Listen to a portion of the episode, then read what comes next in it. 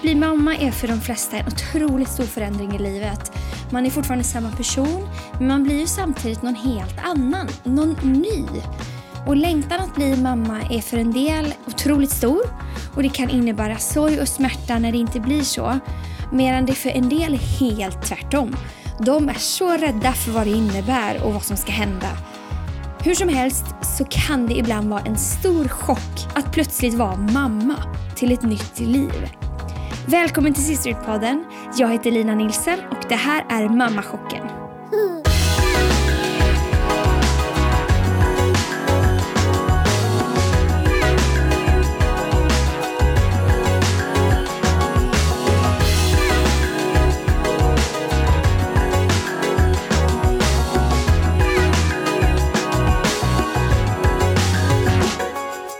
Växte faktiskt mer eller mindre upp i en förlossningssal. Ja, det kanske är att överdriva, men jag har tydliga minnen från när jag var 4-5 år och jag gick med min mamma, som är barnmorska, genom förlossningssalen på sjukhuset på en liten by i den demokratiska republiken Kongo i Afrika. Jag minns en kvinna som hade verkar och som liksom vankade runt i ett lite mindre rum på sjukhuset och hon pustade på ett konstigt sätt som jag då inte förstod. Och jag minns den stora förlossningssalen, ja den var väldigt stor för mina små ögon i alla fall, där det stod liksom flera sängar på rad där kvinnor kunde föda bredvid varandra. Och jag minns att jag var där när någon födde till och med. Jag minns moderkakan efteråt, bara ett sånt minne. Jag minns lukten. Och en förlossning i ett varmt land utan aircondition luktar annorlunda än en på Danderyds sjukhus. Tro mig. Kanske är det därför jag aldrig riktigt har gillat tv-serier från förlossningar. Jag har liksom sett tillräckligt, jag behöver inte se det där mer. Och jag har aldrig sett mig själv som en mamma-typ. Jag har aldrig plockat upp bebisar här och där eller varit den som har gullat med små barn hela tiden. Men vi är ju alla olika och det är väldigt individuellt hur vi är som personer. I dagens poddavsnitt så kommer vi prata om att bli mamma. Mamma blir man ju redan när bebisen är i magen. Men det blev så långt så att det blev två poddavsnitt. Jag kommer prata med några tjejer, jag kommer få ta hjälp av en expert. Men här kommer Mammachocken del 1.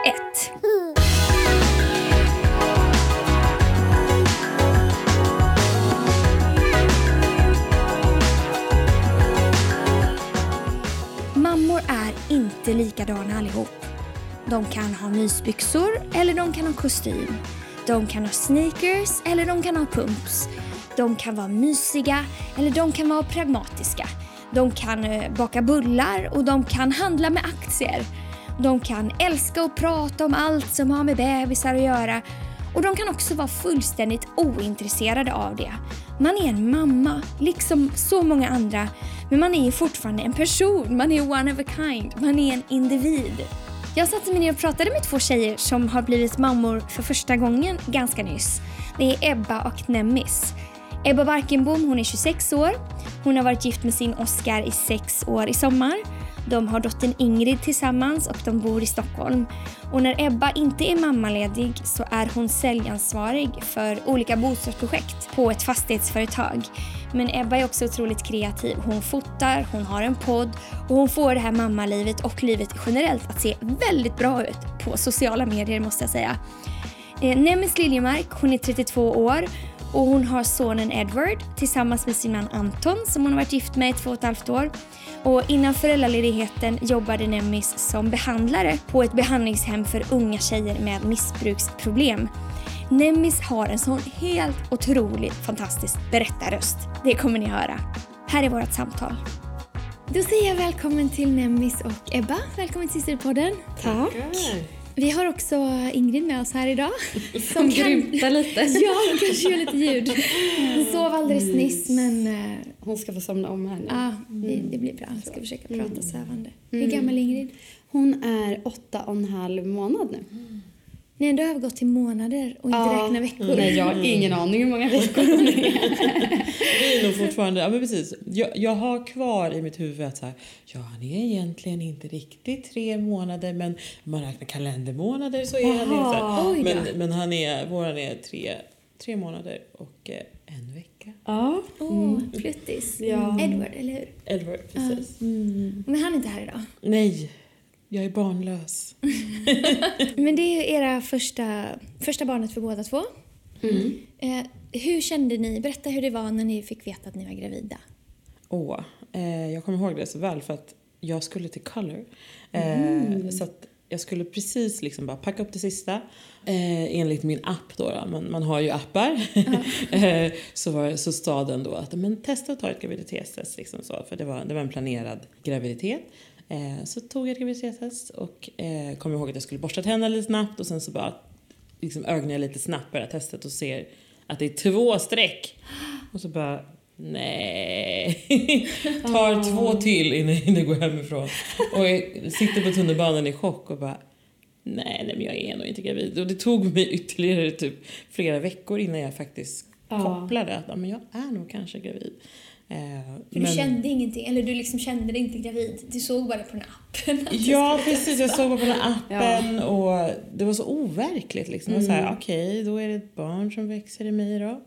Jaha. Men du hade ändå graviditetstest på lager hemma eftersom Ja. du kunde ta. Det är ju bra. Det hade Så jag. var det inte för mig.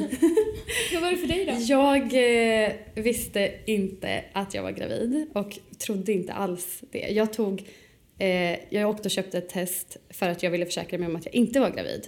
För det var alltså inte så planerat. Eh, och så skulle jag bara verkligen bara få helt bekräftat att jag inte var gravid. Eh, kissade på den här stickan som jag aldrig hade gjort förut heller men jag köpte sånt här digitalt så det visade liksom ja, digitalt vad det var. Men jag kollade inte heller innan så här, vad betyder vad. Eh, men sen så gick jag och diskade i köket så kom jag på, just det, jag ja, kissade på den där stickan. så gick jag tillbaka och kollade och då stod det bara plus tre. Och då blev jag helt så här, nej men plus tre det är ju inte inget. Det måste ju betyda någonting. Eh, så då ja, blev jag jättechockad och sen så kom Oskar hem en halvtimme senare och så satt jag på soffan och bara jag, jag blev också genast glad, vilket var väldigt skönt. Även fast det inte var planerat. Men det, ja, det var väldigt välkommet ändå. Så det är så plus tre. Ja. Ja, plus tre veckor då. Ah. Gravid. Ja. Så jag var, det var liksom det mesta det kunde visa. Ja. Mm. Tyckte ni om att vara gravida? Ja, första, första tiden var tröttsam. Verkligen. Alltså en trötthet som man Ja. inte förstår att det är möjligt att känna. Det var så här att man knappt, eller jag orkade knappt jobba och det var liksom i maj. Ja, precis. Så här, värmeböljan som var Ja, förra året också. det. Så Ja. så här, jobba i, i varma lokaler, så här, man är svettig och man är jättetrött och man kan inte berätta varför man är trött och man Nej. bara så här, ja, tar sig igenom arbetsdagen, Ja. kommer hem, powernappar inte tio minuter, nej nej, två timmars powernap för att orka och sen, eh, och sen igen, ja, upp igen. Men, men sen, sen tycker jag faktiskt att resten av graviditeten var väldigt bra. Mm. Eh, absolut. Det var samma för mig. Det var de här 12 första veckorna innan man berättade för någon. Det var det värsta. För att man gick bara runt och kände sig som en annan människa och man kunde inte förklara varför. Eller så här, jag kommer inte ikväll. Men jag kan inte säga varför. Det, det var jobbigt. Och man tänkte ju också att alla såg. Vad alla vet att jag är gravid. Men det var ju ingen som såg det. Nej. Eh, och, och jag kommer ihåg att för mig var det när det var eh, This is Christmas. Eh, och eh, då var jag i vecka 12. Och det var ingen som visste och det var jag skulle berätta veckan senare. Eh, och jag var bara så här fruktansvärt trött. Och jag, jag bara kände så här, jag kan inte förklara för någon och det är så frustrerande. Men sen resten av graviditeten gick också väldigt smärtfritt för mig. Jag tyckte väldigt mycket om att vara gravid. För det kändes, man kändes liksom som att det var något som påminde en och gjorde en glad varje dag. Och sen blev det bara mer och mer tydligt med magen och alla andra tycker jag behandlar en ganska fint när man är gravid. Så här, Men du kan sitta här, jag kan bära dig där. Ja. Alltså, så här lite små grejer som man bara, mm, Ja, ja man blir uppvaktad typ. ja, ja. Verkligen. Sen kan man ju, jag förstår om man inte gillar det om man får så här väldigt ont i ryggen, foglossning och sånt där. Men det hade jag inte. Det hade du inte. Nej. Hade du något sånt Nemis? Nej, inte jag heller. Ni hade det jättebra. Ja, men alltså faktiskt väldigt bra. Det är klart att mot slutet kände man ju sig så stor. Jag kommer ihåg, jag vet inte hur många gånger jag missbedömde avstånd. Liksom. Jag ska, ja, men jag kommer förbi här. Nej, det gjorde jag inte. Nej, nej. Men grejen liksom, det, tog, det tog sån tid innan Ja. min hjärna kopplade att okej, men jag har en, en, en stor mage liksom. Eh, och just det här med att sova liksom var ju också så här, Ja, sova var bara, riktigt jobbigt. "Åh, Man bara längtade efter att få ligga på mage. Ja, Det var en sån Ja. här grej. Jag bara, alltså tänk att få sova på mage. Ja. Det, alltså det var typ så här Ja. drömbilden man hade tills man skulle bli av med magen. Mm. Och sen när man väl kunde, när man väl hade fött barnet och ville ligga på mage, kom jag ihåg att så här, då bara ja nu ska jag ligga på mage. Och så var brösten så sjukt Ja. ömma så man bara, jag kan ändå inte ligga på mage. Nej. Nej. Hade ni några såna här cravings? Jag hade för sura saker, så typ apelsiner och jättemycket ja, mandariner. Eller sura godisar. Mm. Det kunde vara vad som helst som var surt. Det hade faktiskt jag också. Ja. Eh, sura S och eh, jordgubbar Ah. hade jag eh, väldigt mycket. Jordgubbar med mjölk. Båda de är jätteintressanta. För att apelsin hjälper ju kroppen att ta upp järn. Mm. Citrus och jordgubbar innehåller jättemycket järn. Mhm. Så det är Sura ganska S. vanligt att och sura S är något substitut till det. Kroppen tror att Ja, vad sura smart. S innehåller färgmedel. Det är bra. Ja, men sådär, alltså, kroppen kanske Ja. vet att man behöver det där. Man är behöver ju massa järn och sådär. Var ni, var ni rädda för att föda? Nej, inte själva förlossningen i sig. Alltså, det, det, det kände jag ändå så här, men det här det ska nog gå bra. Men jag var rädd för att få men, liksom, att, få, att det skulle bli, liksom, bli komplikationer som gjorde att jag skulle få leva med saker och ting som inte är så roliga att leva med. Eh, som händer många kvinnor, liksom, inkontinens och alltså, både liksom, urinläckage och avföringsläckage. Alltså, så här, Hade du hört mycket sånt? Jag Jag, hade hade inte hört- hört någonting sånt. Nej. Jo, men alltså jag var ju faktiskt så på, jag var på någon sån här typ informationsträff via eh, mödravårdscentralen som jag var skriven på och, och där eh, hade de bjudit in en, eh, någon form av fysioterapeut-aktig men också hade koll på liksom hälsa och så. Och han sa just det att så här, ni kvinnor måste ställa högre krav på, eh, på marknaden för att så här, gravida kvinnor är en sån köpstark grupp. Eh, och då sa han just det att han berättade att det finns till exempel träningsbyxor eh, med inbyggd typ binda eh, för men, läckage liksom då, som, som, för att det är så pass vanligt med inkontinens. Så han menar på att så här, det, det här är fel att, liksom, att marknaden tar, utnyttjar att ni har fått barn och fått komplikationer. Ni ska, ni ska liksom kunna föda barn och kunna veta hur ni ska göra för att kunna komma tillbaka. Liksom. Och helst innan jobba preventivt. För det var mycket det som den här träffen gick ut på. Att så här, redan nu när ni är gravida då ska ni veta om att ni ska göra knipövningar, så här ska ni träna. Det Det här ska ni göra. Ja, men det var faktiskt jätte, jättebra. Så där fick jag reda på alla de sakerna som kan hända. Eh, och blev lite så här, åh, hoppas att det går bra. Ehm, Gjorde du det? det gjorde det. Det, det gjorde det. Men ibland när man skrattar mycket så, eh, så känner man att bara, okej. Ja, verkligen. Jag tycker att det kan vara olika. Man har hört... Ja, det beror helt på vad man pratar med eller vad man går på för träffar. För jag hade nog inte hört så mycket om liksom efter eh, ja, men, saker som kan komma med en förlossning. Jag var mer orolig för, kommer hon vara frisk? Kommer allt gå bra? Kommer någon, kan någonting... För det är ju väldigt liksom, kritiskt, en förlossning. Man vet inte. Det kan, gå, alltså, det kan hända någonting. Så jag var väldigt eh, rädd för att någonting skulle hända med henne. Det var min största rädsla. Men jag var inte så rädd för själva liksom, förlossningen, att föda barn. För man hör ju så mycket förlossningshistorier innan. Men ingen är ju den andra lik. Så jag kunde inte riktigt ta till mig. Om man hörde liksom en skräckhistoria så bara, "Ja, men jag kan liksom inte ta till mig att det där ska hända mig. För att den kan ju se helt annorlunda ut. Man har ju ingen aning. Nej. Och så blev det inte på något sätt som man heller hade tänkt sig Mm. ändå. Nej men det är svårt att föreställa sig innan. Kanske hur det är. Mm. Verkligen. Ja, det går ju inte. Det är ju, alltså, de här filmerna. Mm. det är så kul med de här förlossningsscenerna från, från filmer som man har sett. Liksom. Ja. Push! Bit på en pinne typ. Är det här. Ja, men det är inte någonting som liksom verkligen sker. Verkligen! Man bara såhär,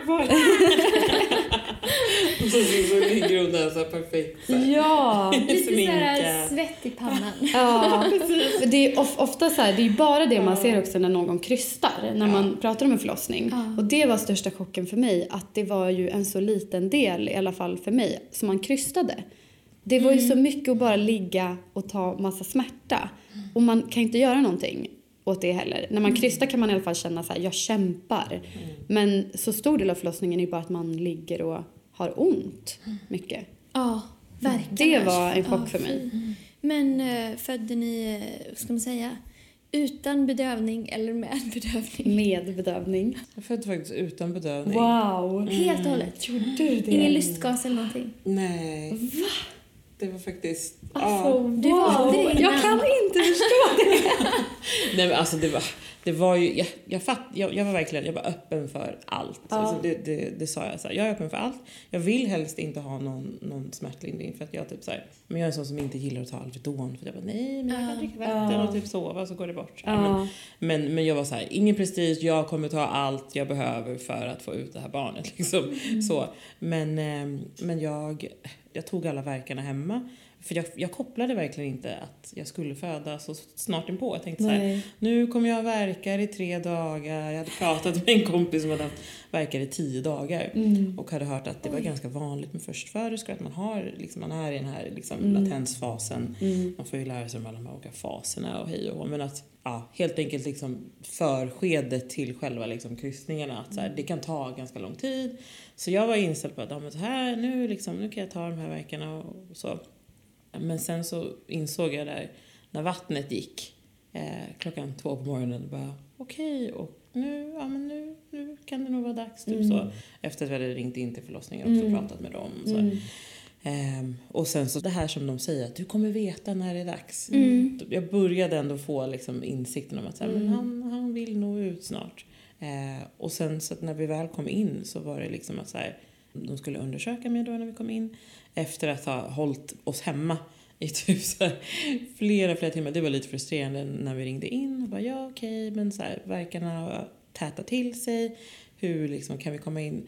Kan du hantera verkarna? Mm. Ja. Man bara, Vad jag vet. Ja, jag kan hantera dem, men det är inte skönt. Och, eh, ja, men stanna gärna hemma en stund till. Ring Ja. om en timme så hörs vi då.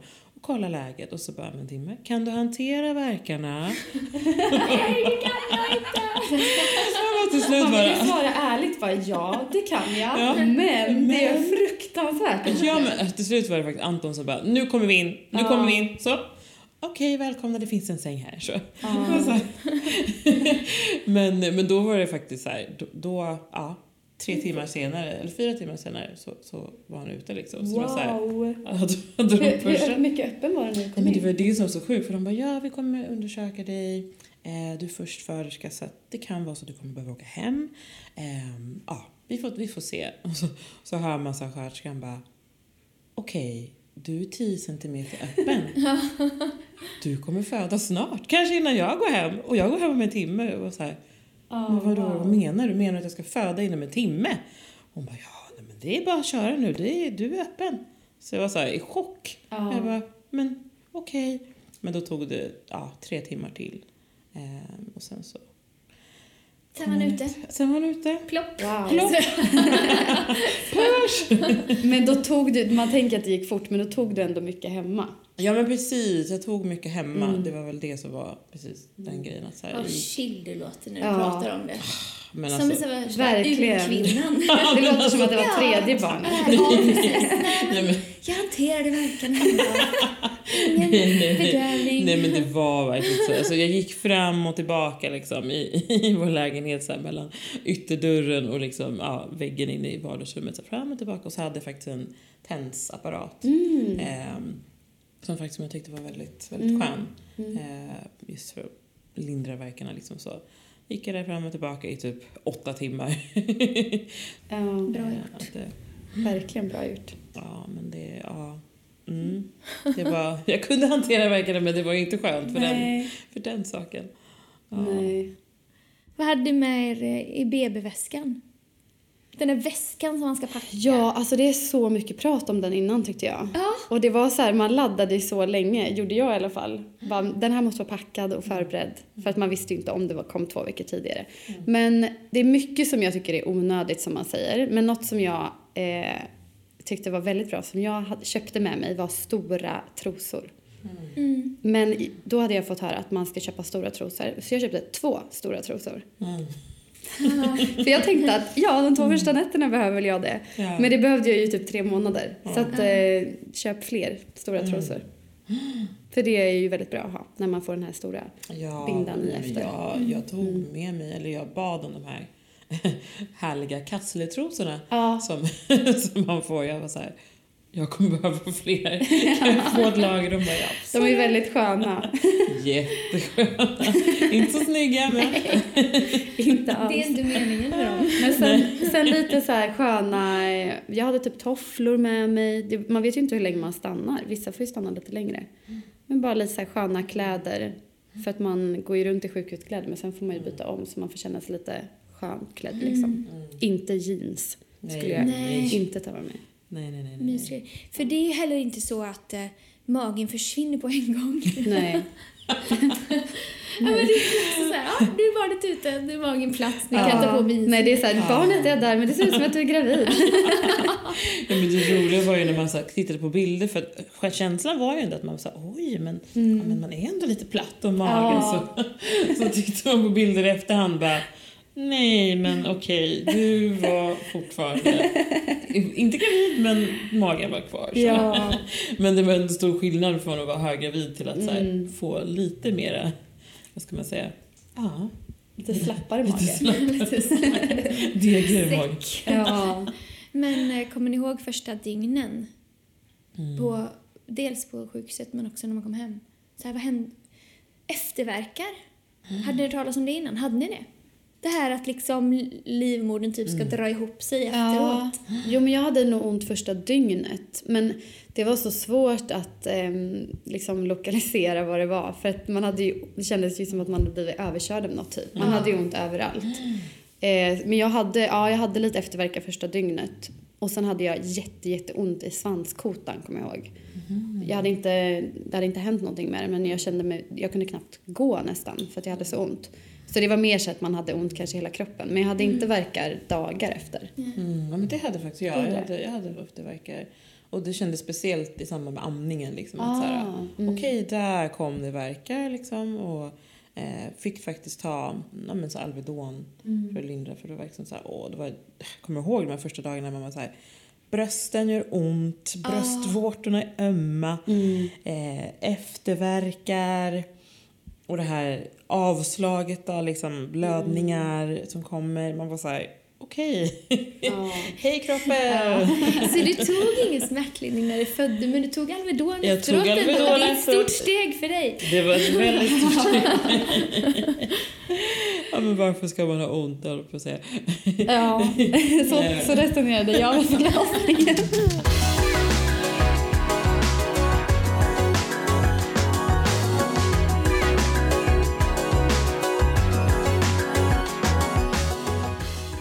Med graviditeter och förlossningar så finns det ju många gemensamma nämnare men samtidigt är ju alla individer och ingen är den andra lik.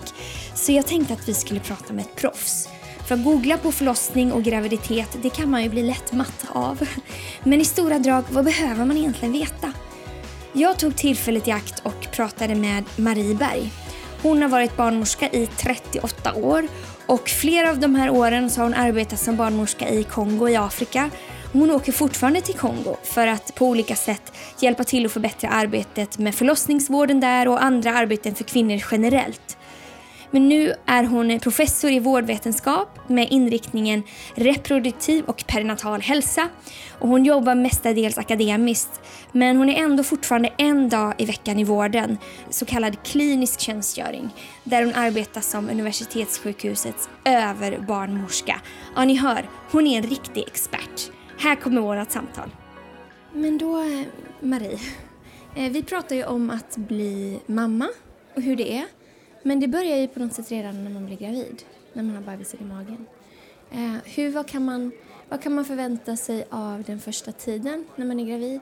Man kan säga att graviditeten delas in i tre delar och de första tre månaderna då, om vi pratar om det, det är ju den perioden då alla organ läggs, anläggs när det gäller barnet och eh, den perioden kan man säga präglas av illamående väldigt ofta.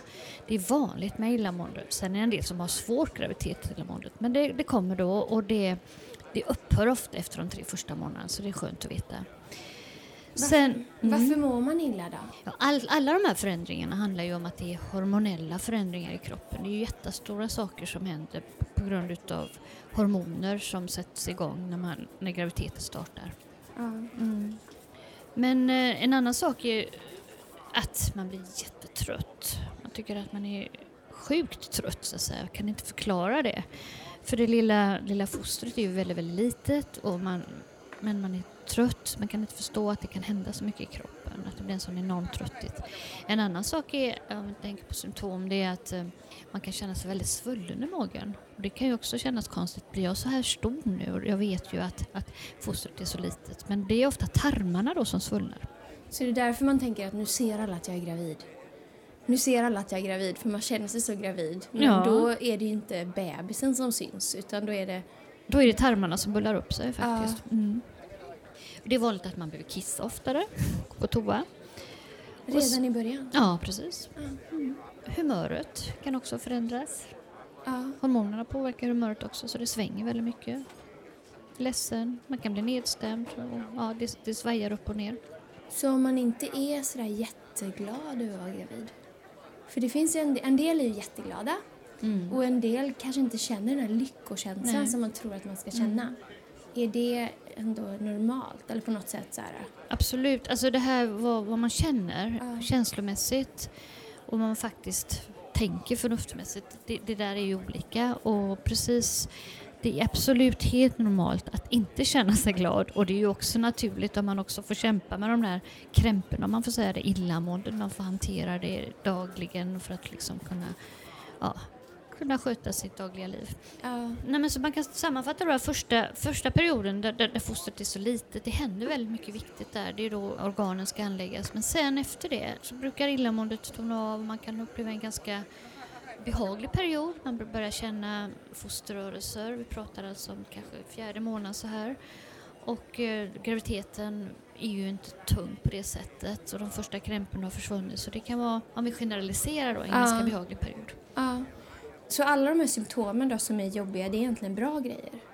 Alltså, det är som man kan säga att det hör till graviditeten men det kanske inte är bra. Alltså det kan ju alltid bli överdrivet. En del kan ha jättesvårt illamående hela graviditeten men det är ju superovanligt. Och en del, kan ha svår foglossning så att de behöver till och med få kryckor för att kunna orka gå. Så att det är ju klart att, men allting kan man säga, det är en del av graviditeten. Ja. Man kan ju också, när man är trött och man är gravid och sådär och tänker att nu ska jag gå upp i vikt, då kanske man bara kan bli sugen på att äta på massa skräp.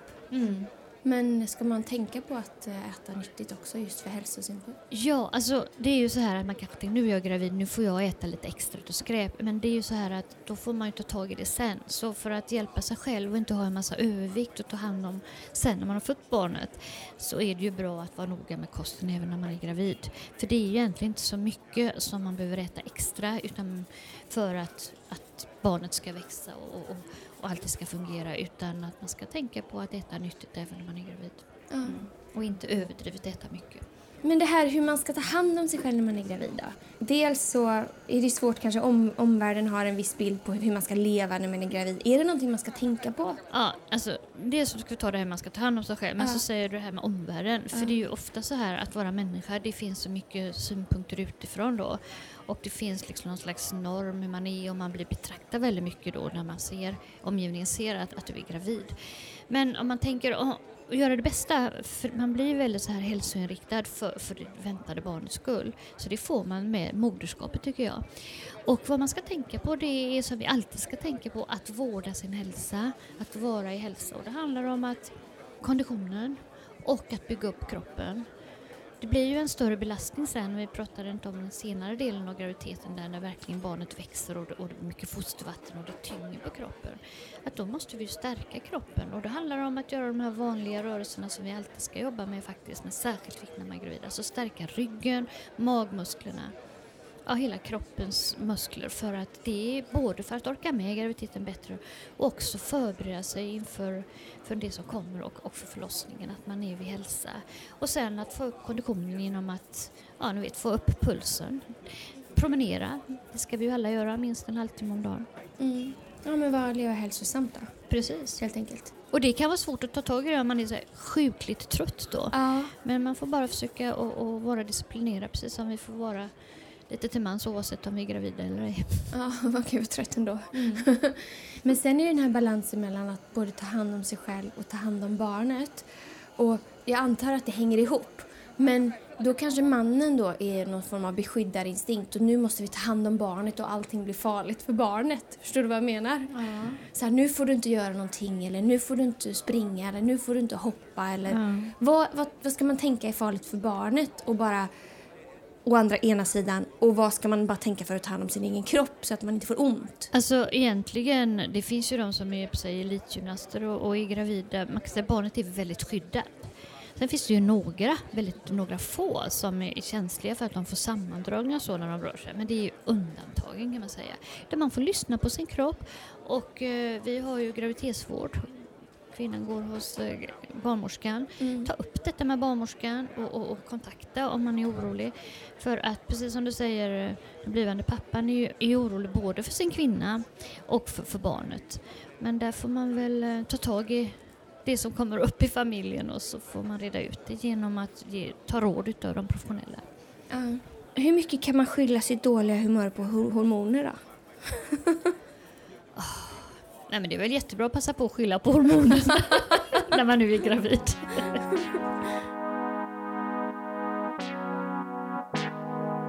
Jag älskade inte att vara gravid. Alltså jag var ju självklart glad för det här lilla livet som fanns inuti mig och som skulle komma ut och jag längtade absolut till den dagen. Och jag tyckte jättemycket om när man kunde känna bebisen sparka i magen. Det var väldigt häftigt. Men jag gillade inte det som hände med kroppen. För plötsligt så hände det massa saker som jag inte hade kontroll över. Jag var trött, jag mådde illa, jag kände mig tjock och ful och klumpig. Och innan hade jag haft koll på vad jag skulle göra för att må på ett speciellt sätt. Jag kände min kropp, men nu så hände kroppen bara av sig själv. Och det är inte bra för någon med kontrollbehov. Och jag tyckte det var nästan provocerande när tjejer var sådär vackra och glowing i sin graviditet. Jag ville bara att de nio månaderna skulle ta slut, bebisen komma ut.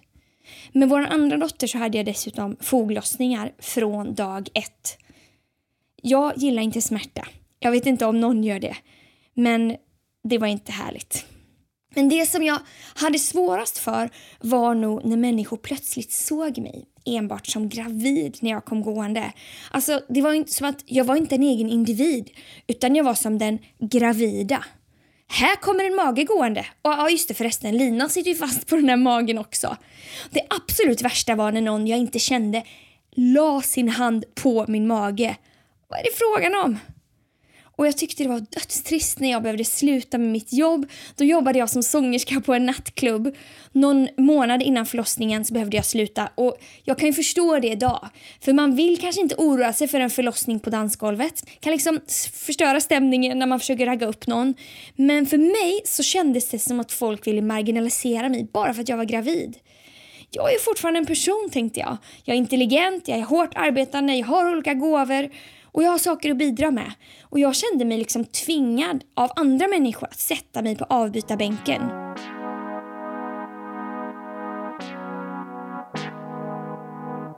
När man ser filmer på när man ser Hollywoodfilmer när de ska föda barn någonstans och på något oväntad, någon oväntad plats framförallt. Då säger de alltid gå och koka vatten. Har du sett det någon gång? Nej, det har jag vatten. Och jag undrar, vad ska de ha det här vattnet till? Jag har ingen aning. Det, det vet jag faktiskt Typiskt inte. Hollywood. Vi pratade om det också med, med de här tjejerna. Om du skulle, om någon säger, åh, den här personen ska föda, det finns ingen barnmorska i närheten, det är du som behöver åka dit och ta hand om det och du fick ta med dig tre saker. Vad skulle du ta med dig då? kära någon. Oh. Som, man inte, som du inte vill vara utan. Behöver man någonting speciellt när man föder barn eller kan man bara föda utan några hjälpmedel? Alltså det finns ju kvinnor som, som föder på vägen till, till de ska I ta sig taxin. till sjukhus. Ja, precis. Och det är väl alltid så här att går, går det så snabbt så brukar det gå väldigt bra. Men då handlar det ju om att ta hand, då får det bli som det blir om kvinnan sitter där i sätet utan att man får ta hand om barnet så att inte barnet blir kallt utan lägga det på bröstet. Och eh, nej, jag kan nog inte göra någon snabbutbildning hur det ska gå till. Föder du taxin, det kommer gå bra. Ta hand om ditt barn. ja, absolut. Och ta, tänk på att barnet ska ligga varmt och, och hud mot hud. Precis Ja. som vi tänker vid vanliga förlossningen. Jag vet ju att det finns ju en hel del som är rädda för att spricka. Ja. Så det är en sak som man kan tänka på då. Att, Ja. man, att man liksom... Att veta det, att eh, då är det viktigt att samarbeta även om det är en ansträngning för kvinnan för reflexen säger att trycka på. Så att försöka ha lite is i magen, det är bara några verkar och genom bra kommunikation så blir det lagom takt. Ja. Är det vanligt att man spricker? Ja, alltså det är ganska vanligt. Man kan ju dels gå sönder lite grann inne i slidan, vagina. Och sen är det även på utsidan då. Och eh, det är ganska vanligt med mindre bristningar. Om vi tänker på hur man ska förbereda sig för att hantera förlossning på bästa sätt. Så är det ju, det har ju gått olika vågor kring det här. Men, men jag tror ju att man under graviditeten faktiskt ska träna och simulera förlossningen. Vi hade en period när man riktigt tränade och jobbade med andningen och vi har olika tekniker. Men det generella är alltså att man kan faktiskt förbereda sig eh, och lära, ja, skapa, simulera situationer, kommer en verk och träna på att slappna av. Men det kommer jag ihåg för mig personligen att med den första och andra eh, förlossningen. Att första så kommer jag ihåg att jag spände mig mycket mer när det kom en värk. Men det blir liksom någon form av reflex. Och nu gör det ont och så spänner man sig. Men andra gånger så hade jag lärt mig att göra tvärt emot vad man egentligen känner att man vill göra. Och försöka slappna av i hela kroppen när det gör ont istället. Och då, för mig gick det mycket bättre då i alla fall. Nej, men det är väldigt, väldigt viktigt. Alltså, vi ska ha tilltro till kroppen. Eh, så att, eh, I samband med förlossningen så är det ju... Eh, vi ska motverka stress. Och vad är stress? Alla stresspåslag. Och låta främja någonting som heter parasympaticus och så det här viktiga hormonet som heter oxytocin. Som, som gör att allting fungerar. Så att vi ska jobba med oss, kvinnan ska jobba med sig så att hon liksom inte är stressad. Och eh, när, när man får ont så blir man ju också stressad och då får man använda de här teknikerna att träna in det. Mm.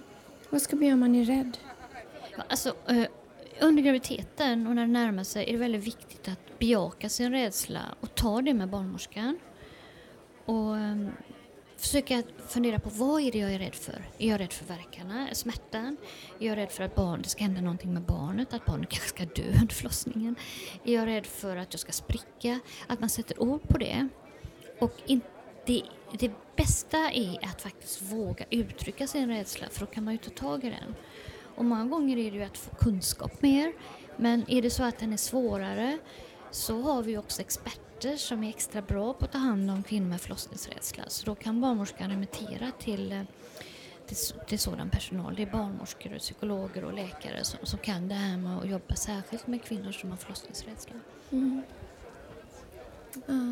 Och när då mm, barnmorskorna har tittat på barnet, att allting är som det ska vara. Och sen så lägger man ofta barnet på mamman. Och då, när man är helt klar, då vet jag en del. Man tänker att det ska vara en sån euforisk känsla. Att det ska vara som i en film, att det ska vara så fantastiskt och man ska känna sån kärlek. Men vad jag har förstått så känner inte alla riktigt så. Men så, då ska vi veta att då är ofta efter många, många timmars, kanske dagars tufft eh, verkarbete, eller så totalt sett så kan ju kvinnan vara väldigt uttröttad. Det är som att springa ett maratonlopp. Så att då kanske det inte är den här euforiska lyckokänslan som finns där centralt. Så det är helt normalt att inte känna åh vad glad eh, för detta barnet eller tacksam om moderkärleken. För känslorna kan spela en, en spratt när man är så utmattad. Ja, så det är inte så att jag är världens sämsta mamma som inte, som inte liksom gråter av lycka här nu. Nej. Utan jag bara gråter för att det var så jobbigt. Nej men precis. Det, allting är normalt så att säga. Men det, vi, att få barn på bröstet, och det är det naturliga. Och eh, hur man känner, det, det får man sätta åt sidan lite grann. Ja, för ibland, jag tror att man kan tänka att när man väl har fått ut barnet, då är det klart. Alltså då är det inte jobbigt längre, utan då har man gjort den jobbiga delen. Men de här första dagarna, eller när kroppen ska återställa igen, sig igen, att det också kan vara en tuff period. Precis. Och en del kan ju ha ganska tuffa efterverkar. Det är ju att livmodern jobbar för att dra ihop sig. Det är ju viktigt att den gör det för att det minskar blödningen. Det är liksom ett sår i livmodern som ska läka där. Ja. Och eh, sen så är det ju också hormonellt så att, att det är mycket som händer för nu är ju de, de graviditetshormonerna försvinner ju och det kan ofta också uttrycka sig väldigt mycket, mycket känslosvall upp och ner. Ja. Hur är det att se ett liv komma till världen? Ja, det är ju ett mirakel varje gång. Det är ju det största som... Det blir aldrig rutin. Det är ju något fantastiskt. Mm. Jag tror vi gråter nästan varje gång vi som är med. Det, det är så starkt.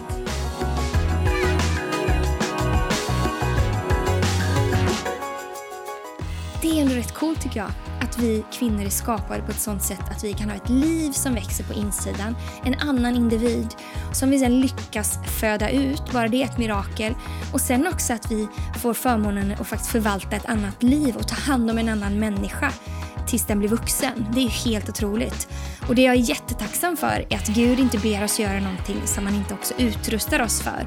Så om du blir mamma, då har du alla förutsättningar att lyckas. Även om man verkligen inte känner så lite då och då.